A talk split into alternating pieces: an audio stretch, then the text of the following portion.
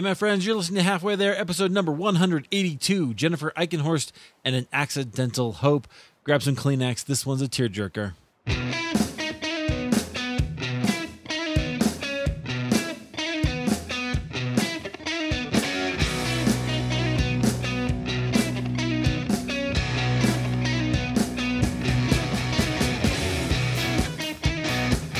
Well, hey, friends, welcome to Halfway There. This is the show where we have honest conversations with ordinary Christians about today's Christian experience. I am your host, Eric Nevins. Thanks so much for being here. You have a lot of Christian podcast choices.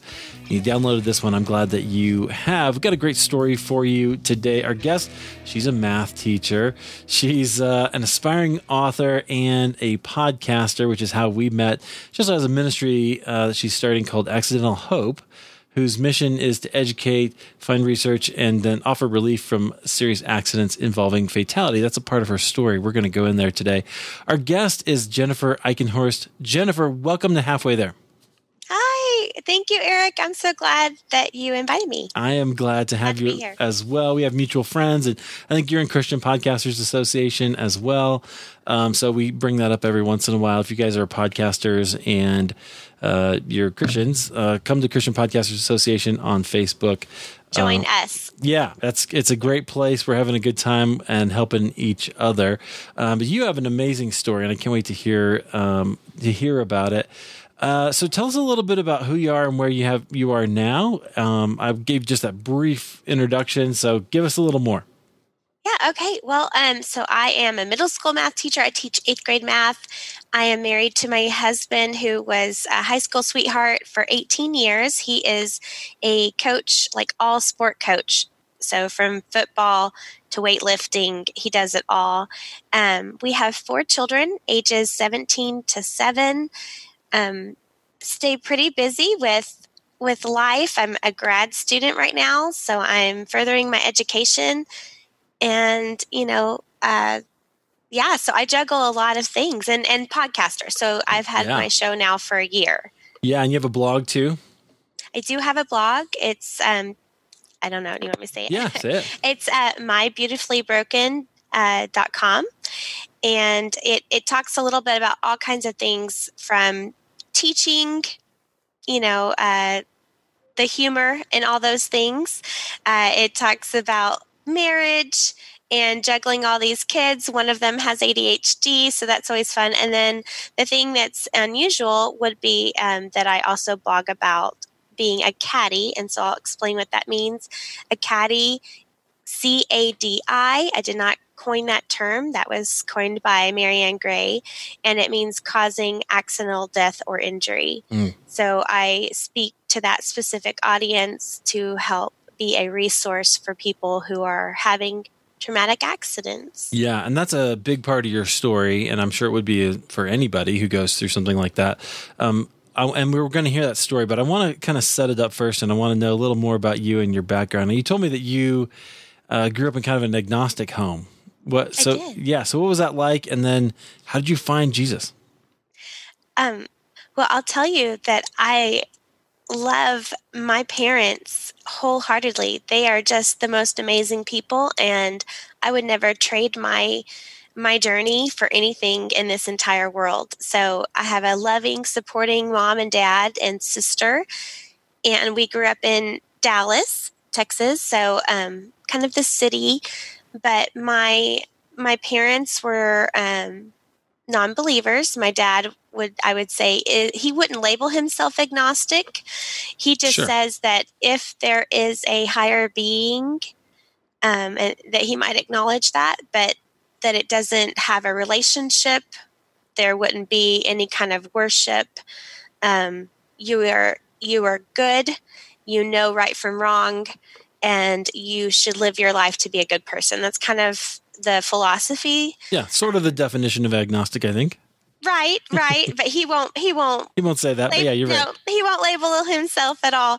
Um, he was raised in the church. He left um, in college, so he has you know a good background of things. And um, what's interesting is um, my mom grew up where there was like the Bible beating belt of you know hell and damnation and so she she acknowledges a creator and but doesn't have I think the relationship. But both parents are so super supportive. I could have chosen any religion, faith, or non faith, and they would have supported and loved me.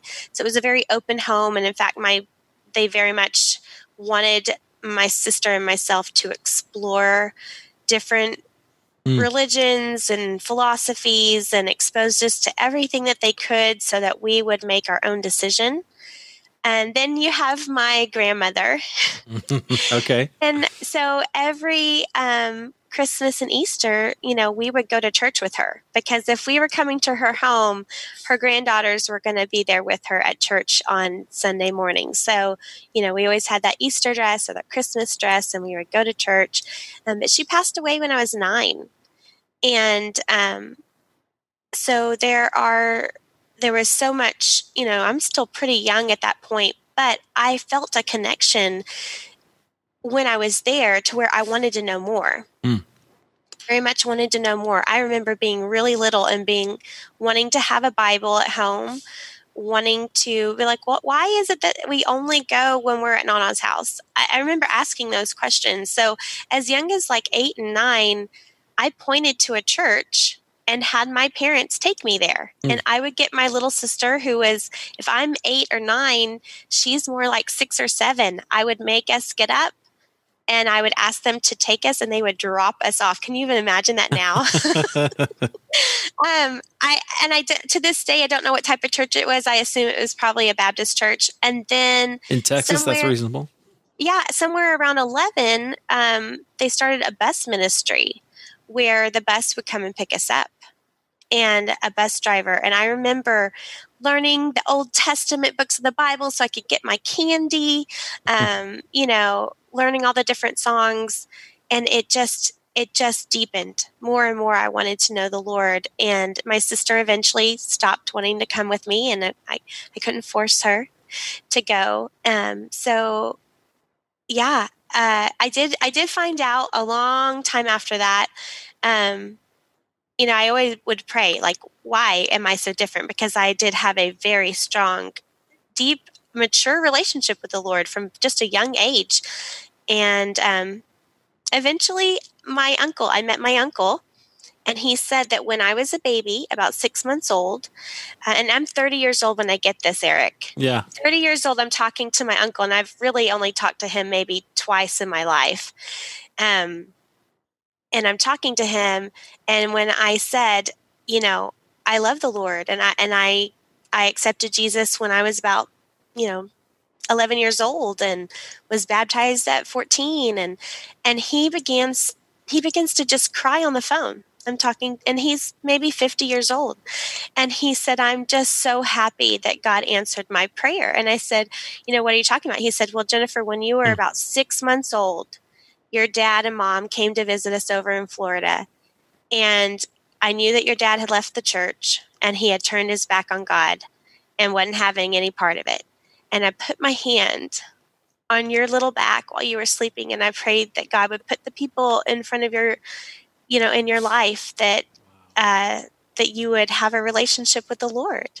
And I just wept because I had goosebumps and chills and and you know um, I don't know. Yeah, uh, well, but yeah, the Lord answers prayer. That's amazing. Yeah, he does. Yeah, yeah he does. Wow. But isn't that neat? It was. I mean, and I just listened to my uncle, who I you know don't have a very good relationship um, with him, but I just listened and he prayed and he was praising God for that. And that was a testament to him. And because it touched him so deeply, it touched me deeply. And I right. was just like, you know, so anyway. Did that impact your faith? Did that make your trust make you trust God a little more? Oh yeah. It it reminded me the importance of standing in the gap. Mm. You know, uh, my husband and I uh, I don't want to jump around a lot, but so for four years we worked in a children's home so I have 50 plus young men that kind of call me somewhere between big sister and mom that I helped we helped raise.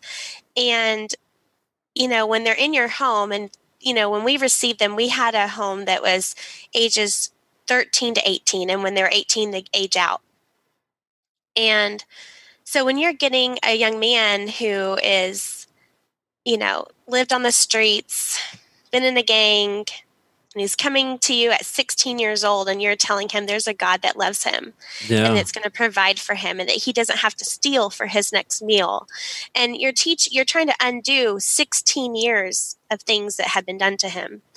Um, you don't you don't know that you're going to make a difference because that exterior is so tough. And when I had that happen, that conversation, I thought, you know what? God wastes nothing. That those prayers for, as He did for me as a six month old baby, you know, um, it gave me hope that, you know, the prayers for my boys, um, you know, I may never yeah. see the fruit of yeah. it, may never see the fruit of it. Yeah, and you okay. you may not. I I have this idea of the ripples of the gospel, right? So one of the things I learned early on doing this podcast was that so many um, people that that's true for, right? You pray for somebody or you share the gospel and you never see them again, or you're just even you know send them in a direction and they find Christ because of that, and you don't know. And yeah. uh, you know, maybe someday in eternity we will find out. Um, but I have a feeling you, you know, we kind of have to just trust that to the Lord, and that's so that's mm-hmm. that's kind of part of the.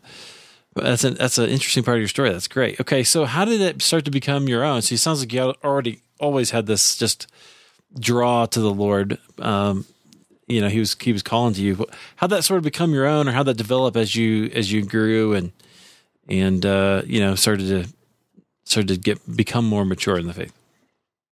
I think, well, when I was younger, I'll tell you, I had a very um, unhealthy perspective of, I want to say not healthy, but I had created my own philosophies. For example, I remember very much in school learning about evolution. And I had taken what I had learned in Bible school, you know, going that every Sunday because I'm not it's not being reinforced in the home.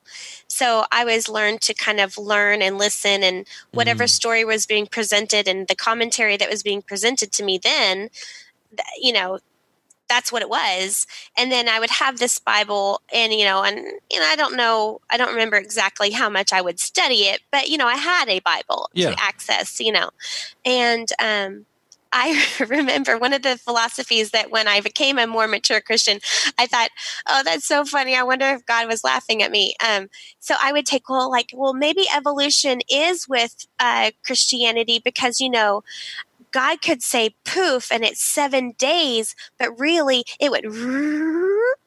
and so we have this um, still evolution process of like but it was like happening like this and god just really snapped it into being so i was like crossing philosophies and, uh-huh. and ideas and i remember um, uh, even views on like abortion where i remember being a passionate 15 year old saying well you know um, i love the lord and i love jesus but you know i'd say it's still a woman's right to choose and you know, uh, that God's going to bless her no matter what. I, I just take different philosophies where, you know, because I was in a very open home, a very pro-choice home, of you know, and I I would take those things like, well, if you're a good person, and and then as I grew older, um, I would just be like, okay, well, now I've really picked up the word of God and I've studied it and and I can still love how I was raised, but I and I'm very open and I think a pretty liberal Christian to where I just know that God is sovereign and God is love and you know I was there, I think, a long time ago because I was raised in the home that I was. There wasn't any kind of condemnation, mm. um, like this is the word of God and you better, you know, follow these commandments. I, I wasn't raised in that. So I didn't have that rebellion. I didn't have that to to work through. But how it became more solidified in me was really I I remember I started, you know, praying. I remember a youth group, a youth minister who shared what like our different strengths, and I was a youth leader. And I remember feeling like um, hospitality was one of my um, uh, strengths. You know, I just wanted everyone to feel welcome. So I started greeting people in the youth group. And um, I felt like prayer and, um, you know, uh, interceding for people was a strength. Mm. So I became a part of the prayer team as a young person, you know, 15, 16. And then I started to see when I would pray for something, I would see things happen. And I would feel the light in me and I would feel the mm. goosebumps and I would feel the the the warmth of of the Holy Spirit and I would be like, yeah, that's that's real. Yeah. That's real to me. And and so it became where um I was kind of like a mama hen to my friends in school.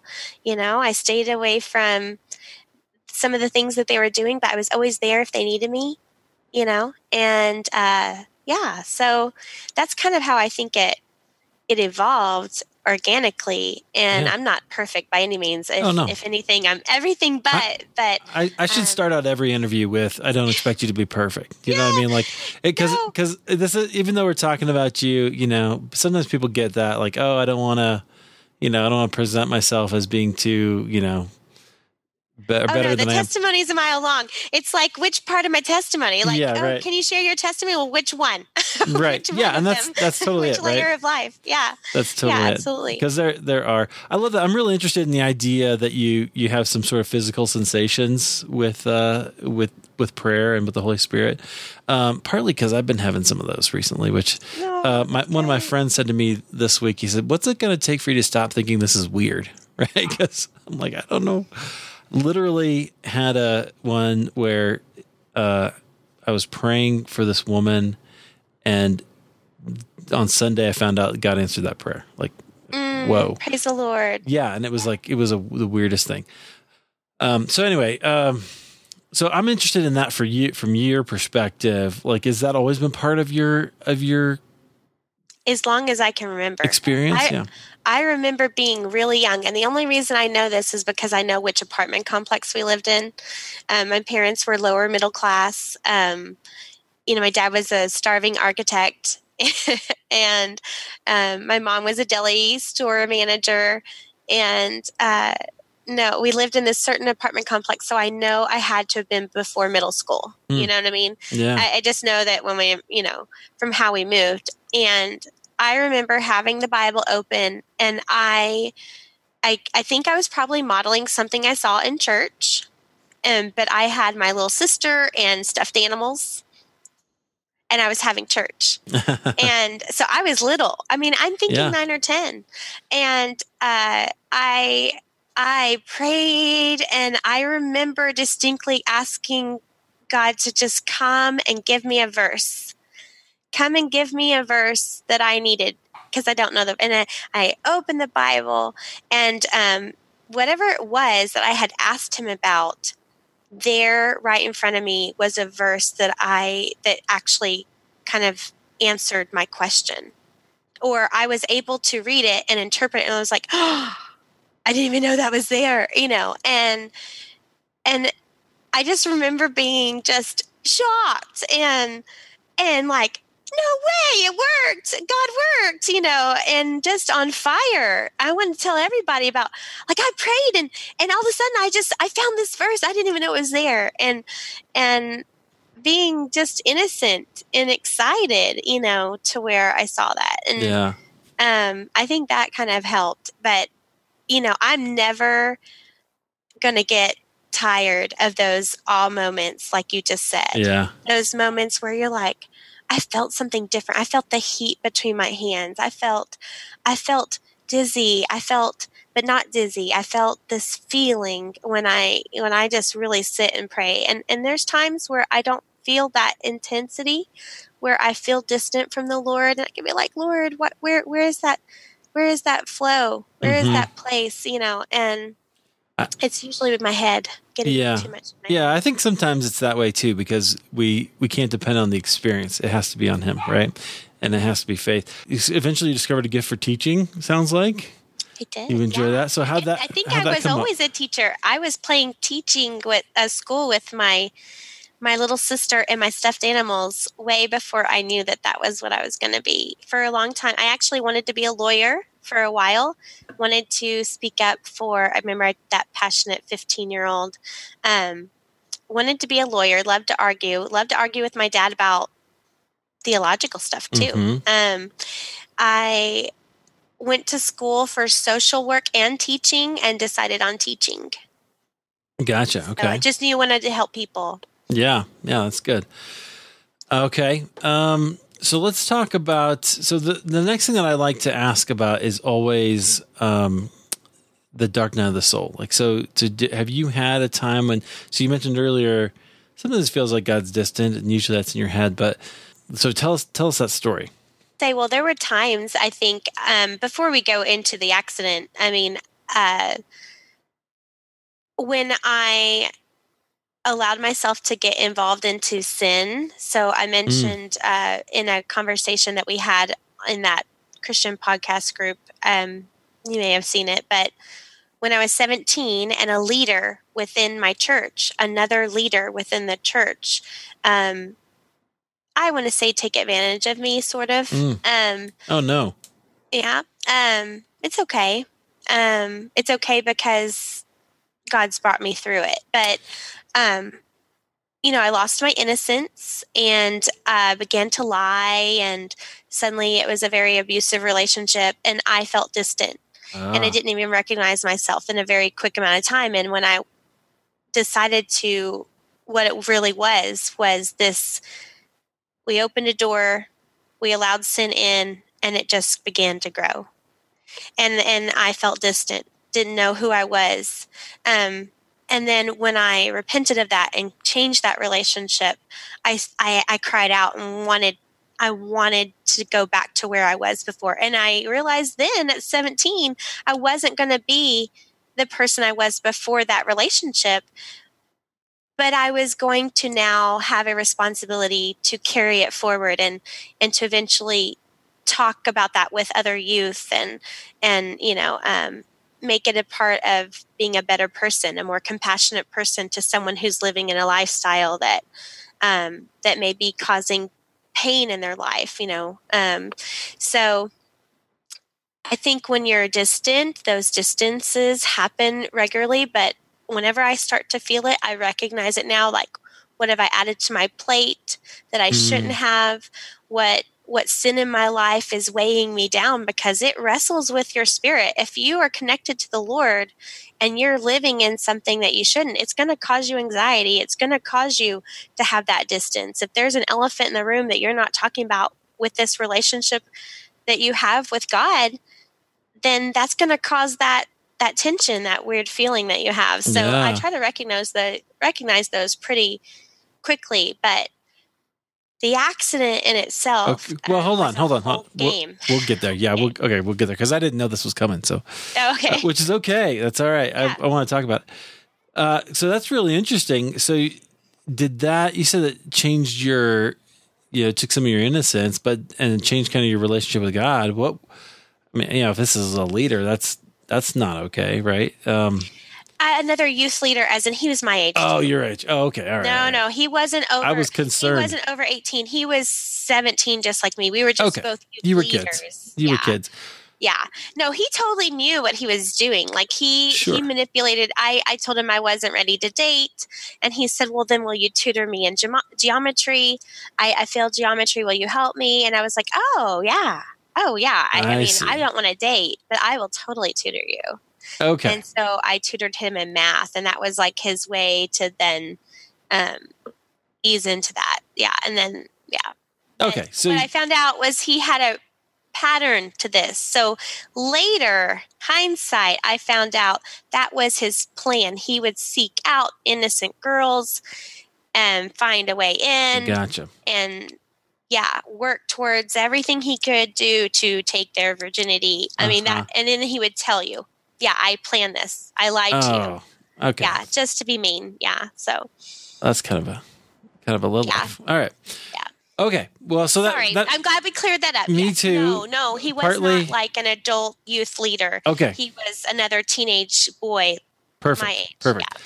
I mean, not perfect, but you know what I mean. So Yeah. the uh, yes, thank you for clarifying that. So that was because I, was a little concerned. I was like, oh man, yeah, how did I know about it? No, no, Because no, no. Because that's going around right now. We're finding out about some stuff like that happening. Oh, I believe is wholeheartedly some bad. of that stuff, but yeah, and, Yeah, and I was ashamed to talk about it. I didn't. I actually wouldn't even tell my parents because um, I was so afraid Mm. that they would see Christians as hypocrites. yeah, I would be giving evidence to the things that my dad would Oh, say wow. when we were having those debates, and and I it broke me where I was lying to myself, I was lying to my family, I was lying to the world, still trying to maintain this um, reputation of being that mama bear, that good girl. Mhm.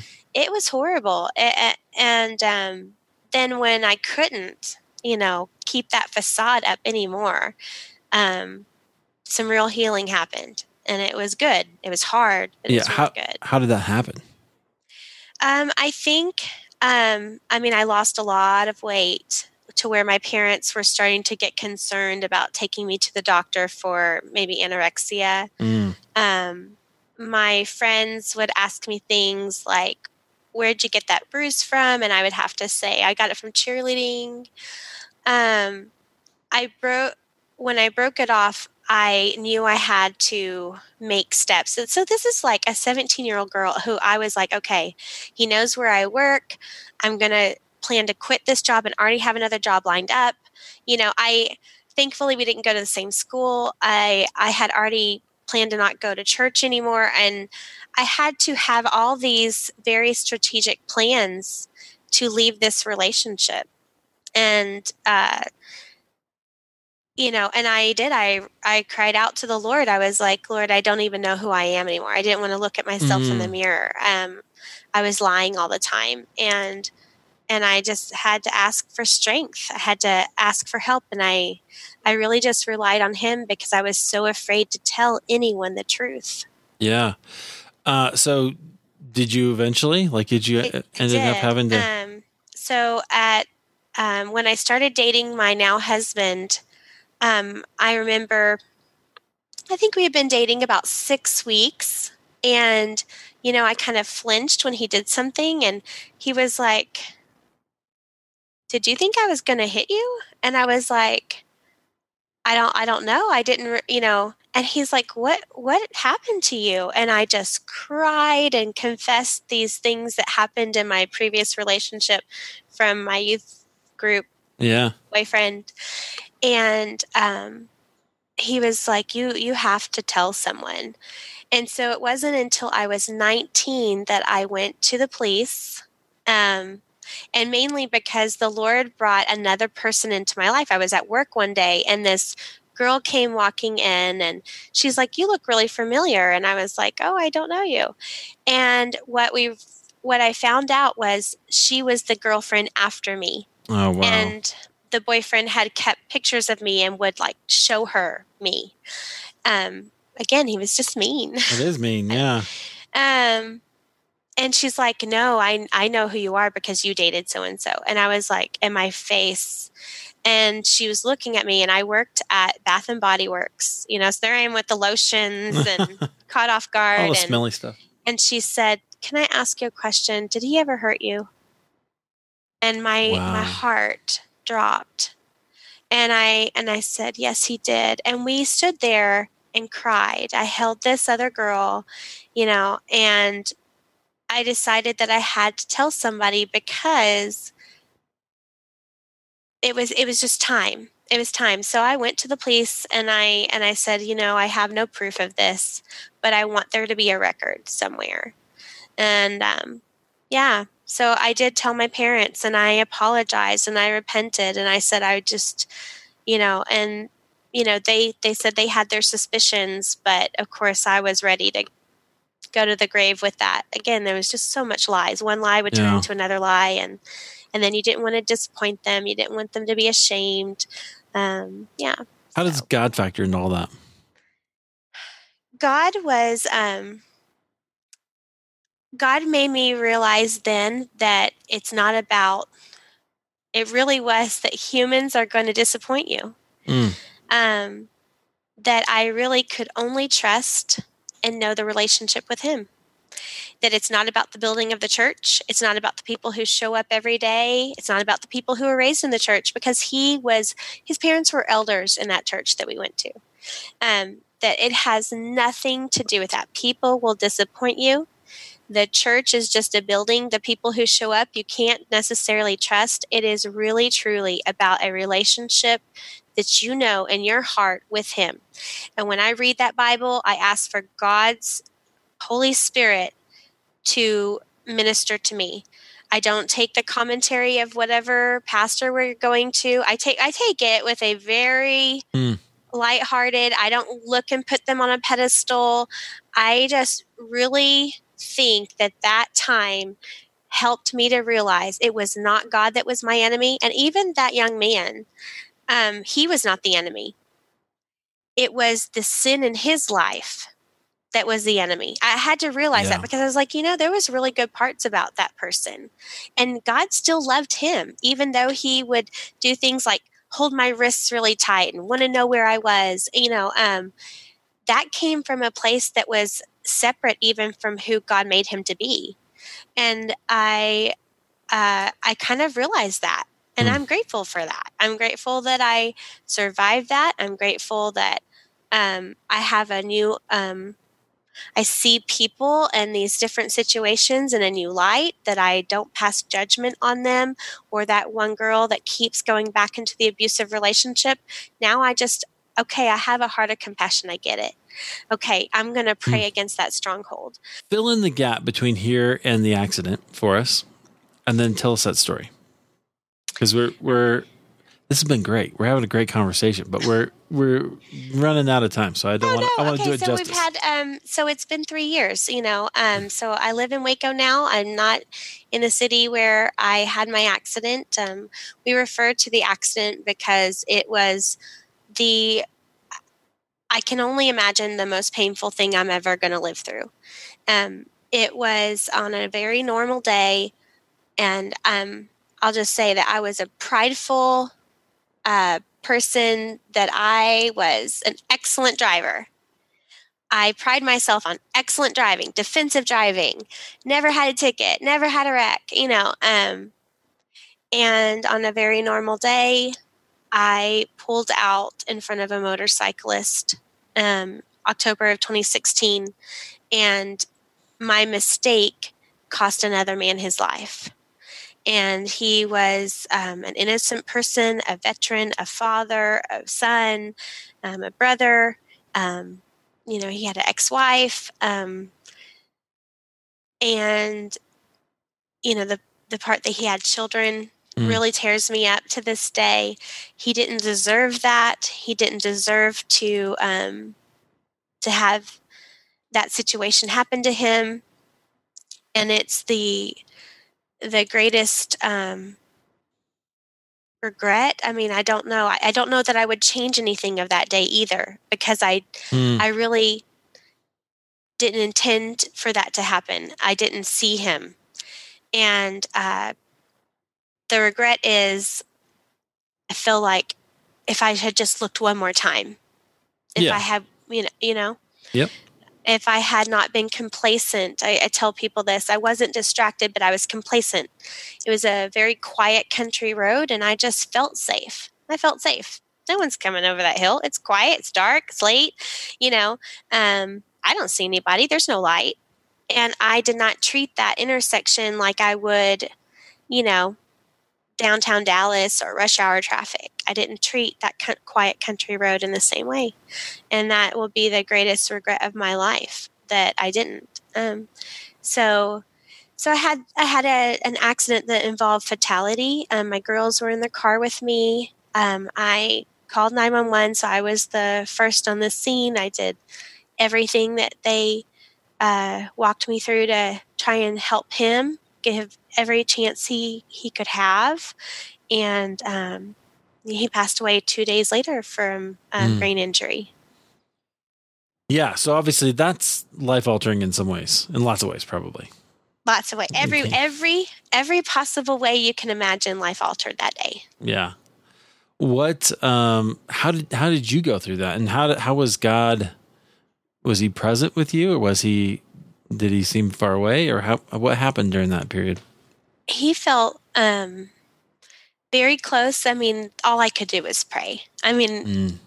pray without ceasing became very real you uh i mean even on the 911 tape you hear me praying um i can't tell you what i said but I was praying and I was asking people to pray with me. Um, I just held his hand and prayed. Um, I think he was very much present. I was very much angry because God did not answer my prayer the way I wanted him to. Yeah. Yeah. And for the first time in my life, I doubted that God was good.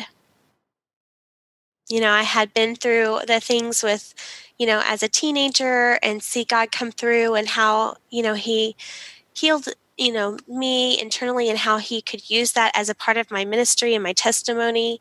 And I trusted that. My daughters have a genetic disorder um, called cranial synostosis and Chiari malformation. So we have been through brain surgeries and tumors and syrinxes and hospital stays and specialists. And I've had to sign more than one time. I understand that this procedure could result in death or paral- you know paralyzation for my for my girls. I had never doubted the goodness of God. Wow. But in that moment, when he passed away, I doubted the goodness of God. I still knew he was real because I knew that he was real. And that made me more angry. I knew he could have mm. healed him. I knew he could have changed my circumstances. He could have made me have a flat tire, could have made me go to the restroom. He could have enabled me to see him. He could have changed the directory. He could have carried his his motorcycle to that grass patch right there next to him. I mean, I knew that he was real and I was angry and I doubted the goodness of God in that for a while. Um, so, uh, but I was still praying to Him.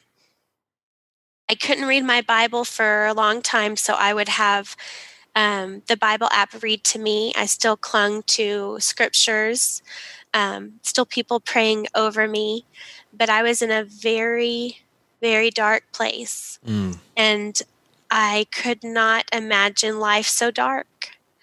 And I, even though I knew truth, like my entire identity of what I thought was a pretty healthy identity, um, was shattered. Yeah. Am I am I ever going to really be a good person now that I have caused someone else's death? Yeah, that's a huge question, right? How, mm-hmm. how do you Am get I through killer? That? Yeah. Yeah. Do I have a victim? Um, is it okay to love and cherish my children when he doesn't have that option? Is it okay to say I'm forgiven because I can't ask him? Mm. I can't ask I can't ask the man for forgiveness for pulling out in front of him. Yeah. Is it okay to to move on when his children might be in a different place in their grief? Is that okay? I mean, there's so there's so many layers to that. Uh, it, it's actually, I believe wholeheartedly that this is one of the most complex human situations is accidental death. And I say that because I thought I was crazy. And then I was ashamed and afraid to tell anyone how crazy I thought I was. I went from a very normal person who had mild anxiety, maybe before a procedure for my girls, you know, mm-hmm. to suicidal ideation wow. within a blink of an eye. Um, you know, I never studied PTSD really, you know. Um, but but I'll tell you this. I don't know how much time we have, I'll tell you I I realized who my enemy was. those truths that I had learned from the different stages of life, they were in there. They might have been buried deep, and I was in a deep, deep cave, but they were still in there. And the truths eventually, I started to get a more um, kind of a footing mm-hmm. when I decided to that I wasn't going to succumb to my symptoms and my depression, and I decided I wanted to fight to live. What what um, what brought you to that? Like, what made you go no? Um, well, there's a couple things. the The major one is I just wanted to sleep, but I was so afraid to sleep. Um, because you're afraid to go to sleep because you have this subconscious where you're reliving a, a nightmare over and over again. I mean, it was either I was at the stop sign, waiting, waiting, waiting, waiting, waiting for him to come over that hill. Waiting, waiting, waiting, waiting, waiting, waiting, waiting, looking, looking, looking. And it was mm. that dream. Yeah. Or it was the dream of him coming and what happened and my imagination taking in and filling in the spots because I blinked out. I mean, you go into real shock. Yeah. You're in very real psychological shell shock and people are asking you questions. I mean, I'm still being interviewed by a trooper, and I've just literally gone through the most traumatic experience of my known life. And there's so many things that we could talk about how that should not happen, but um, but that's what they do, you know. And uh, you know, so I wasn't sleeping. I desperately wanted sleep, but I wanted sleep to where I couldn't remember. I wanted deep sleep. So then I was like, man, this is why people would be willing to like put themselves under, you know, just to get some sleep because then you have no memory, you have no recollection of what's happening. Um, and in one of those sleep deprived moments, this is probably about five or six weeks. I've already been to a counselor. I'm not telling my counselor, my Christian counselor, all the truth because I didn't want to be put into a mental institution. I didn't want to cause my family any more hurt or pain. And I was just in limbo. So again, I was trying to hide truth to not disappoint people. Yeah. So God was giving me mm. this lesson again, all over again. And I um the the turning point was I had this memory of I went to the bathroom and I held uh I'd already taken a Tylenol PM that night. I had already taken a melatonin, and I had woke up probably about 3 a.m. Same thing, sweating, heart racing. Husband's asleep. I'm trying to be quiet. Went to the bathroom, and I just cried. And I had had a, be- a bottle in my hand. I was like, "How many would it take so I could just sleep?" Mm. And I want to sleep past this pain, God, and I want to sleep past um, this nightmare. Like I want to sleep and then it be like I wake up and it's not really real. And that really scared me. Yeah. I had at that moment of thinking this and holding that bottle and then it's scaring the you know what out of me. Yeah. And I threw the bottle in the basket and put the basket on the top of the shelf and I went back to bed and I just laid there. I just laid there and watched the shadows and listened to my husband sleep I just laid there.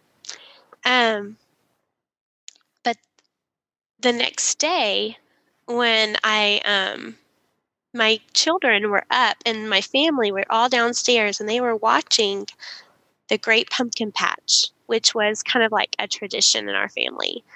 And I walked, I, I tried to get them to bring me water, and nobody would come and bring me water. I didn't want to get out of bed. And so finally, I was like, I'm so thirsty. I decided to go down and get water. And when I did, they were so happy to see me. I was literally gross and a mess and not the person that they knew as their mom or wife. And they all were so happy to see me. Mm come down out of the room. I mean, immediately people were like moving over on the couch and join us, mom, thinking that that's what I came down there for. So I decided to fight. Mm. I decided to get more real with my counselor and asked for additional counselor. I went to a psychologist. I made an appointment with my regular doctor. Um, decided to fight. Decided and and I basically said I don't I don't know how to fix this God. I don't know how to fix this. And I don't know how to change because everything that I knew doesn't seem same and everything that I thought like I don't know how to be happy again and if I even deserve happiness and I don't know how to laugh or do I even deserve to laugh and I don't know how to um accept love. Do I deserve love? Um but I said you know what? I'm going to try. I'm going to and, and that's really the beginning of it really honestly. Um but at that time I couldn't read my Bible still couldn't read couldn't read. I could not read. My brain physically couldn't read. Um, yeah, and I think that's okay, right? Like there's there are right. seasons like that, and that happens. Right. So I could listen to the Word of God, but um, the man that I was in the accident with, his name happened to be David. So when I would hear Scripture. Mm. and there's like a thousand times the name David is mentioned in scripture. I mean, you can't escape it. Um, A new and Old Testament. So you're just yeah. anyway. Um, but I had to make peace with a lot of things, and um, I started with just a list. And so I'll tell you this: if I don't know how much time we have, but no, keep going, guys. If you're in that place, I started with a list as a teacher. I said, okay, I need a concrete list. And I wrote down, I said, I said, Jennifer, six weeks ago, you loved God and you would have told anyone in the whole world that God was real and God was love. So I like literally took a notebook that was by my desk and I wrote God is and then I wrote down all the lists. I was like, well, God forgives. God is love. God is good. He was faithful. He answered prayers. Mm. I wrote this list and then I divided it down. I put the enemy. What do I know about the enemy? He lies and he steals and he kills and he destroys and he accuses and he twists words and he manipulates. And I would just be like, okay, okay, I've got my list. And I would be like, okay, I'm trying to function and I'd be like, mm. I shouldn't eat because David doesn't get to eat. And then I'd be like, okay, um, where does that go on my list? And I'd be like, well, God is provider, you know, and um, God, you know, and I'd be like, okay, that's probably on the other side of the list, you know? Yeah and um, wow. or if I, you know, any I had to literally take that list with me everywhere. I had to go back to very concrete thinking. Um, yeah, that's kind of. I mean, I did, and I worked with a doctor. Um, you know, uh, got some support. Um, got it to where I was kind of manageable with sleeping to where I got to where I was like, yay, four hours of sleep you know. Oh, wow. Um, decided to embrace um, the nightmares, kept a dream journal, um, prayer journal. I'd wake up. I mean, I'd be like, okay, there aren't people stoning me. um, and I mean, I have this dream reoccurring. I literally would dream I walk outside and people would have, because at the same time, you've got to realize I'm under a legal ins- investigation. Um, I was in a small town, so I felt um, I had been attacked through social media. I had to go into hiding. Um, my story had been put into the paper um, that I ran a stop sign, which was not true.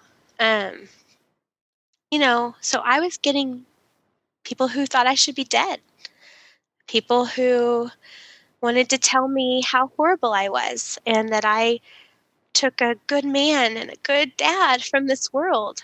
Um, And it's okay because they were hurting too. Those those statements came from a place of hurt, that judgment. And God mm. reminded me, Jen, you, it's not too long ago, you would have said the same thing. You would have done the same things. If this were your husband that just got uh, killed in an accident, you need to put yourself in their shoes. And uh, yeah. Wow, that's that would be so hard to do, though, right? Right. Because who's right. putting their, themselves in your shoes? No one. Yeah. Nobody wants to be in my shoes. No, nobody wants to be in these shoes. Yeah. It, um. So I do. So here's the good news. Um, I now try to share my story and and I and I say, you know, I don't want to trigger anybody.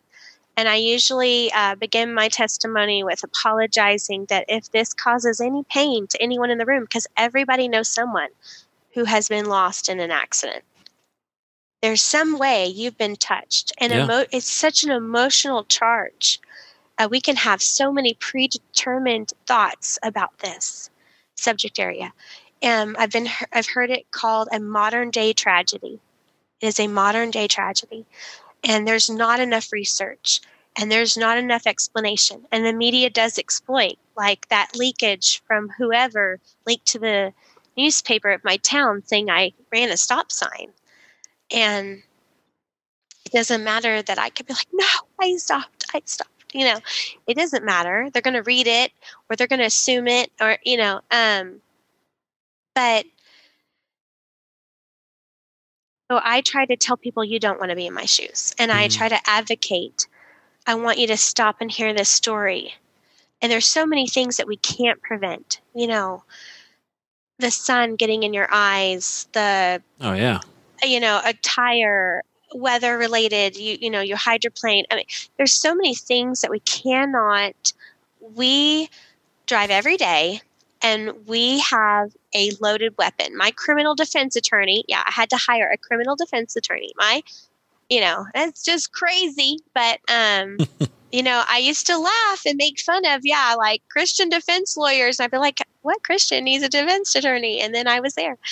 God is like, you know, I don't know. I love I love God's humor. Um, I'll sit and be like, okay, God, I get the irony and whatever, but um, I uh, I try to advocate and say, I want you to hear my story, and I want you to sit and I want you to pray, and I want you to not believe you're the exception.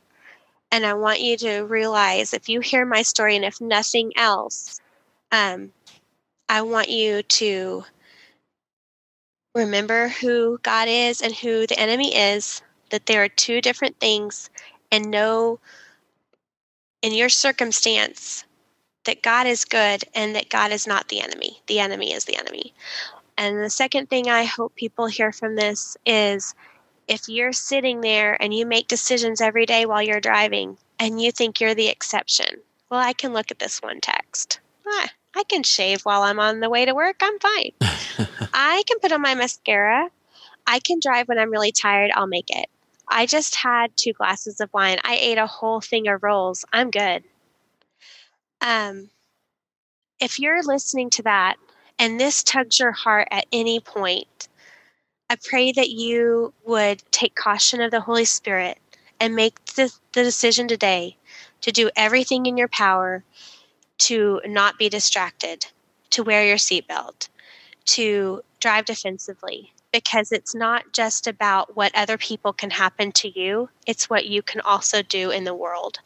And um, there's things that we can't prevent. There's why we have the term accidents, but there are so many things that we take advantage of every, every day. And I, I do not want you to be in my shoes. Yeah. Because the most of us don't survive. I'll tell you that now that I've learned 100% of people who I've talked to around the world, all ages, all cultures, all religions, from Peru to India to UK to Canada, they tell me mm. 100% suicidal. 100% of them. Um, 100% of them say trouble sleeping, trouble eating, depression, uh, PTSD with like loud noises, feelings that they don't deserve happiness, feelings of yeah. not feeling worthy, um, feeling like they'll never be forgiven. Uh, it is a destitute place. And um, that's another reason why I share. Tell people you're not alone. Um, there's always hope, and you don't want to be like me. So do everything in your power to make those decisions because when you drive, it is a loaded weapon. And that day at that stop sign, I was complacent. I did not treat that stop sign. I did not inch and inch and inch to see beyond a tree that was blocking my vision. Mm. And that's why I didn't see the motorcycle headlight. So I can't take that day back. Which is a tough spot anyway, right? Right. It's like, right. yeah. Um, but, Jennifer, so I think, first of all, thank you for sharing all that because obviously it's emotional. And I'm sure, uh, you know, everybody listening is crying as well. And if not, where's your heart? I don't know. But um, sorry. No, that's good. But so I I appreciate I appreciate you sharing all of that and just giving the reminder. Hey, not only not only be careful because that is so important and you you don't you want to make sure you've done everything you can do but also god is still present god is still there mm-hmm. and i love that exercise you did to just go what's god like what's satan like and i'm going to just filter these things through there uh, whatever that takes and um, I think that and I think you can use it for anything. You can. So like if you're going through a divorce or you have a son that has just lost home and you don't have any you're not not sure where your hope is. Make you make a list. Where's that hope? Yeah. Where's those scriptures that can fill you up with hope? Where's the promises that you can go on? And yeah, and, it, uh, it's a beautiful it's a beautiful way of of addressing that. And so what I'd like to do because um, I think I mean, our episode's already getting a little bit long because we we got to this a little late. But um, I would love to just maybe have a, an additional conversation with you if that's cool. Um, oh. If you're interested in doing that for my Patreon subscribers, I like to throw throw some stuff out there. So uh, if you're open to that, we can get that scheduled and, and do that soon, so that we can do um, dive into that just a little bit further and, and kind of because you're helping people as well, right? So you have we talked about you have um, Accidental Hope, uh, which is a is a ministry that you started, right? So I hope to be a nonprofit someday. Yes, very good. Um, where yeah. where is that going? Where can people find it, or can they just find you? Yeah, no, you can um, find Accidental Hope on Facebook. Okay. Um, and then we have a private group that is for people who are believers that have been in these types of situations. Maybe one of your listeners knows someone and they're like, man, I know somebody who once had an accident, killed someone, and they were just never the same. Yeah. Maybe get them my information, get them this podcast. Um, because a lot of times it's something you don't talk about. The person just suddenly changes. Um, yeah. Alcoholism, whatever, to cope, you know, obviously. Yeah. So, um, I know. You know, one of the thoughts I had, and I, I didn't interject this, but one of the thoughts I had was I can see why somebody might turn to something like alcohol or heroin for that matter, right? So one of those things like I can we never really know, right? You don't know the pain that somebody's dealing with that causes them to go for that drug. Right. And uh, it's and we easy. don't talk about it. Yeah, it's easy to judge and be like, "Oh, you're just making bad choices." Oh, come on, that's not how people work at all. They they are covering up something, and unless you care about that, don't don't tell me that you know. Right. Don't judge that person.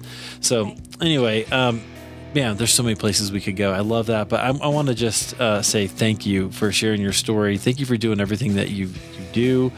Um, okay, links to your website and to Accidental Hope on Facebook are in the show notes at halfwaytherepodcast.com. And uh, your podcast, is that on your website? Where where can people find it, that as well? It should be, yeah, or, you know, iTunes and Google Play. It's um, Accidental Hope. Okay. And love to, you can hear more of different people's stories and perspectives and and yeah. we talk about EMDR and different therapies and PTSD, things like that. Perfect. I'll make sure there's a link to that as well. Jennifer, thanks so much for joining us. I appreciate it. Thank you.